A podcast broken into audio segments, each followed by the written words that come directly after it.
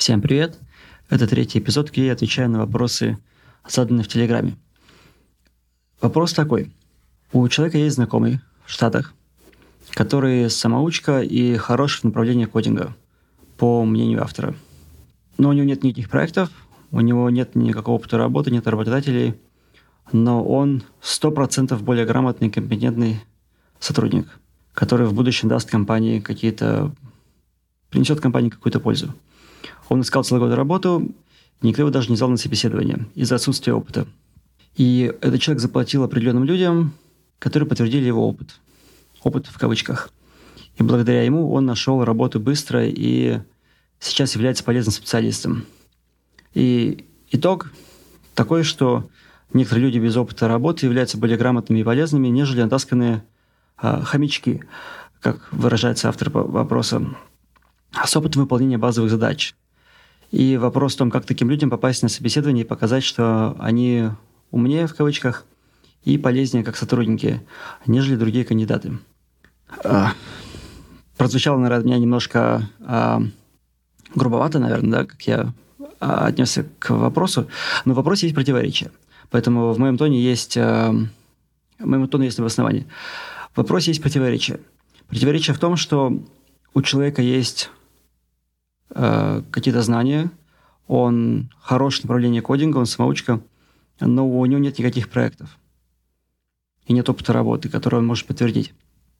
Противоречие здесь в том, что если у него нет никакого опыта, нет проектов, то где доказательства того, что он грамотный и компетентный сотрудник, о, у него есть потенциал быть грамотным и компетентным сотрудником. Я думаю, есть смысл немножко отойти назад, да, сделать шаг назад и посмотреть на эту ситуацию с позиции работодателя. Потому что в этой ситуации человек хочет найти работу, и он хочет убедить других людей, что он может работать, и он достоин того, чтобы эту работу получить. С позиции работодателя при найме сотрудника есть как минимум два риска, две категории рисков. То есть первый риск – это риск профессиональный, э, риск в компетенциях, я бы так его назвал. То есть человек, которого наймут, будет работать плохо. С точки зрения именно выполнения обязанностей. То есть он будет косячить, у него не будет э, нужных знаний, он будет делать слишком долго и, и так далее. То есть человек будет некомпетентным. Вторая категория рисков – это риск культурный. То есть человек может быть офигенным сотрудником, точнее, не офигенным сотрудником, человек может быть офигенным специалистом в том плане, что он умеет ходить, он умеет э, выполнять свои задачи, но он совершенно гандон, и с ним никто не хочет работать. И в таком случае он является токсичным и тянет за собой культуру вниз. То есть ситуации могут быть, на самом деле, не обязательно такими плохими, что человек прям токсичный, но человек может быть достаточно медленным, а культура требует скорости – либо наоборот, человек может быть такой, давайте, давайте, делать, делать, все быстро, все классно, но при этом культура такая размеренная, и э, всем нужно, наоборот, немножко, чтобы притормозил. В общем, из-за этого могут возникать конфликты, и все может работать не так, как хотелось бы. Человек, у которого нет опыта работы, представляет для компании оба риска. То есть непонятно, какая у него компетенция, если у него нет опыта, и непонятно, как он будет работать с другими людьми, если у него, опять же, нет опыта э, доказанного работы в э, коллективах. И что делать работодателю в таком случае? То есть работодатель может взять на себя эти риски и сказать, окей, чувак, у тебя нет опыта, у тебя нету никаких доказательств того, что ты вообще умеешь что-то делать, мы тебя все равно возьмем на работу и посмотрим, что получится. На рынке, где есть кандидаты, у которых больше компетенций ну, скажем, больше доказанных компетенций, и у которых есть опыт работы на этом рынке, то есть которые, допустим, не мигранты, которые приехали сюда либо очень давно, либо здесь родились, с ними значительно меньше рисков. То есть для работодателя, то есть нужно понимать, найм – это не поиск классного какого-то чувака, которого можно всему научить и сделать его клевым сотрудником или, ну, условно говоря, нанять чувака и надеяться на то, что он будет классным сотрудником. Для компании найм сотрудника представляет собой своего рода opportunity cost, потенциально потерянные возможности. Потому что если ты нанял неправильного сотрудника, ты это поймешь не раньше, чем месяц через два, через три.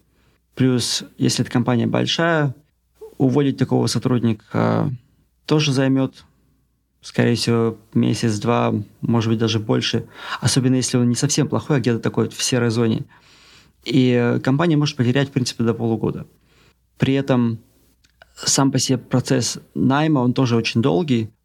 То есть мы говорим реально про потерю времени в более чем 6 месяцев для крупной компании. Для мелких компаний это может быть проще, но у мелких компаний, опять же, у них меньше кэша, у них меньше денег, и им, тоже рисковать как-то стрёмно, потому что а что, если это не сработает? Поэтому, естественно, компании ищут того, кто позволит им снизить риски и кто потенциально будет более выгодный для них. Это позиция работодателя. Да? То есть, если ко мне приходит человек, у которого нет никакого опыта, он никак не может этого доказать, я лично не стану нанимать такого человека. У меня был опыт, когда я взял на работу человека, который... Он был саппорт-инженером, и мы его сконвертировали в э, софтвер-инженера. То есть он занимался поддержкой людей, а мы его сконвертировали в разработку программного обеспечения. И он не смог справиться. Хотя это все было в Амазоне, чувак был очень классный, но вот по компетенциям он в итоге не дотянул. Хотя прошел классно все собеседования и все такое. Если возвращаться обратно к вопросу, который был поставлен, нет доказательств, нет работы э, в большинстве случаев. Еще важно понимать, как происходит найм. Найм – это такой pipeline. Сначала в системе работодателя откуда-то появляется резюме. Допустим, кандидат подался на сайте или на LinkedIn, резюме закинул. Э, дальше это резюме попадает к роботу, к боту какому-то, который производит анализ этого резюме на наличие ключевых слов. Да, то есть он смотрит на то, есть ли у человека опыт работы, в частности, какое у него образование и так далее. В каких компаниях он работал. Э, Все это немножко сложнее, чем ключевые слова в большинстве случаев. По крайней мере, есть софт, который резюме хорошо анализирует. Я на самом деле не знаком с этим, я знаю просто, что это есть. Э, и большое количество резюме отваливается на этом этапе. Если в резюме нету нужной информации, оно просто не проходит дальше. После того, как оно прошло программный отсев, скажем, не программный, а алгоритмический отсев, оно попадает э, к рекрутеру. Рекрутер смотрит на резюме, изучает, решает, есть ли смысл продолжать дальше. Если смысл есть, связывается с кандидатом. Как правило, первый звонок идет один на один с рекрутером, и рекрутер узнает чуть больше информации про кандидата и решает, э, давать его дальше э, на интервью или нет. Потом идет телефонный скрин, потом идет уже полноценный луп из э, нескольких человек. Опять же, возвращаясь к изначально поставленному вопросу, если в резюме нет опыта работы, нет профильного образования, то его тупо отсекут боты. Но что делать? Что делать такого рода кандидатам? Для начала вопрос такой, да, то есть если, человек хорош в кодинге, откуда эта хорошесть в кодинге у него взялась? То есть человек может что-то написать, э, можно участвовать в open source проектах – можно создать какой-то свой проект на GitHub, тупо сделать клон того же самого Телеграма, только в веб-версии, к примеру, да, или сделать клон э, какой-то поисковой системы. Примитивный клон, но тем не менее, который покажет, что ты умеешь э, делать, и код, который можно посмотреть на GitHub, который можно оценить, и на который можно сослаться. Участие в open source проектах это очень классная тема, на нее тоже смотрят. Ты можешь поучаствовать в open source проектах, постоянно туда контрибутить, и потом у себя в резюме написать, что ты работал э, в open source проекте. Можно немножко подкорректировать, э, скажем так, не то чтобы приврать, но правильно спозиционировать то, что написано в резюме, для того, чтобы боты э, правильно его проанализировали э, с точки зрения выгоды для тебя, да, чтобы его пропустили дальше. То есть, если ты пишешь код для ядра Linux, ты можешь написать у себя там что-то вроде Linux Foundation, software developer, написать, что ты сделал, что ты законтрибутил, но при этом э, можно кому указать, что ты был там open source контрибьютором, как-то так это расплывчато, и потом уже это пояснить, когда ты будешь разговаривать с живым человеком. Да? То есть наша задача здесь это проскочить через, через роботов. И для этого текст, который мы пишем, он очень важен. Другой вариант, можно создать какой-то свой проект, условно клон того же Телеграма, как я сказал, а, и спозиционировать его как будто ты работал над стартапом. Типа это был твой стартап, а, свой личный, без финансирования, такой забудстрапленный в свободное время и так далее. Он не сработал, но вот есть весь этот код, я был его разработчиком, яда, яда, яда и так далее. И это тоже можно, в принципе, продать на собеседованиях. И третий а, совет, который я бы здесь дал, это искать возможности войти в какие-то компании через заднюю дверь, то есть через нетворкинг. Нужно искать людей, искать их на LinkedIn, искать через знакомых, просить, чтобы они тебя представляли другим людям, искать, искать, искать, звать людей на кофе-чаты. Кто-то согласится. И встретившись с человеком, гораздо больше шансов на то, что его можно попросить сделать реферал. Представить тебя компании, представить тебя рекрутеру, ну и дальше уже как сможешь себя продать. Да? А, как-то так. А, здесь сразу же, наверное, отмечу, что есть еще такая ошибка, которую я видел, люди делают. То есть они приезжают и э, сразу хотят попасть в условный Google, да, или в Amazon, или в другие компании подобного калибра. Без опыта работы, без образования из крутого универа со степенью компьютер-сайенс, это нереально. То есть это просто, это даже, это даже не нужно пробовать. Там просто совершенно другая планка.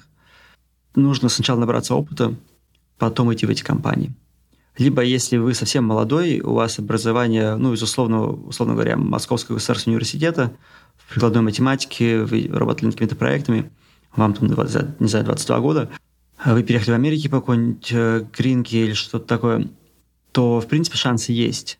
Но если вам 30, у вас образование в лингвистике, вы прошли какой-то буткемп, и нет опыта, то даже если вы какой-то самородок, самоучка, очень ма- маленькая вероятность того, что вы сможете туда попасть. Она практически нулевая. Получился эпизод достаточно длинный, и не очень оптимистичный. Но говорю как есть, я говорю свое мнение, да, то есть э, оно может отличаться от реальности. Опять же, да, я сюда приехал уже опытным человеком, и все мои э, контакты здесь это тоже опытные люди, которые ну, не проходили через э, такого рода поиск. Единственное, у меня есть э, друг, который здесь учился на тестере, потом проходил тестером да, кстати, вот четвертый момент – это internship, да, это практика. Это как раз то, что делал Дима, э, мой друг. Э, можно посмотреть мой эфир с ним на Инстаграме в видео. Мы его делали года два назад. Internship – это тот вариант, когда, да, после какого-то буткемпа можно попасть на практику. Она, скорее всего, будет либо низкооплачиваемая, либо вообще неоплачиваемая для, скажем, тех людей, у кого вообще нет опыта, которые только прошли коротенький буткемп. Но это тоже вариант попасть в компанию, скажем, так, тем, околотным путем. И показать себя во время интерншипа. Интерншип – это, по сути, э, многомесячное, ну, скажем, там, двух-трехмесячное собеседование. И если вы себя покажете хорошо, то вас могут нанять на работу, и дальше сможете там работать. Либо э, это, по крайней мере, даст какой-то опыт на резюме и какой-то опыт э, реальный за пределами курсов, книжек и так далее. Вот я хочу немножко извиниться перед человеком, который задал вопрос а, за то, что я так по нему немножко прошелся по этому вопросу. А, ну, меня немножко триггернуло от слова «хомячки» и от некоторых других а, фразеологических оборотов а, в вопросе. А, но, тем не менее, перезаписывать не буду. Надеюсь, было полезно. Все, всем пока.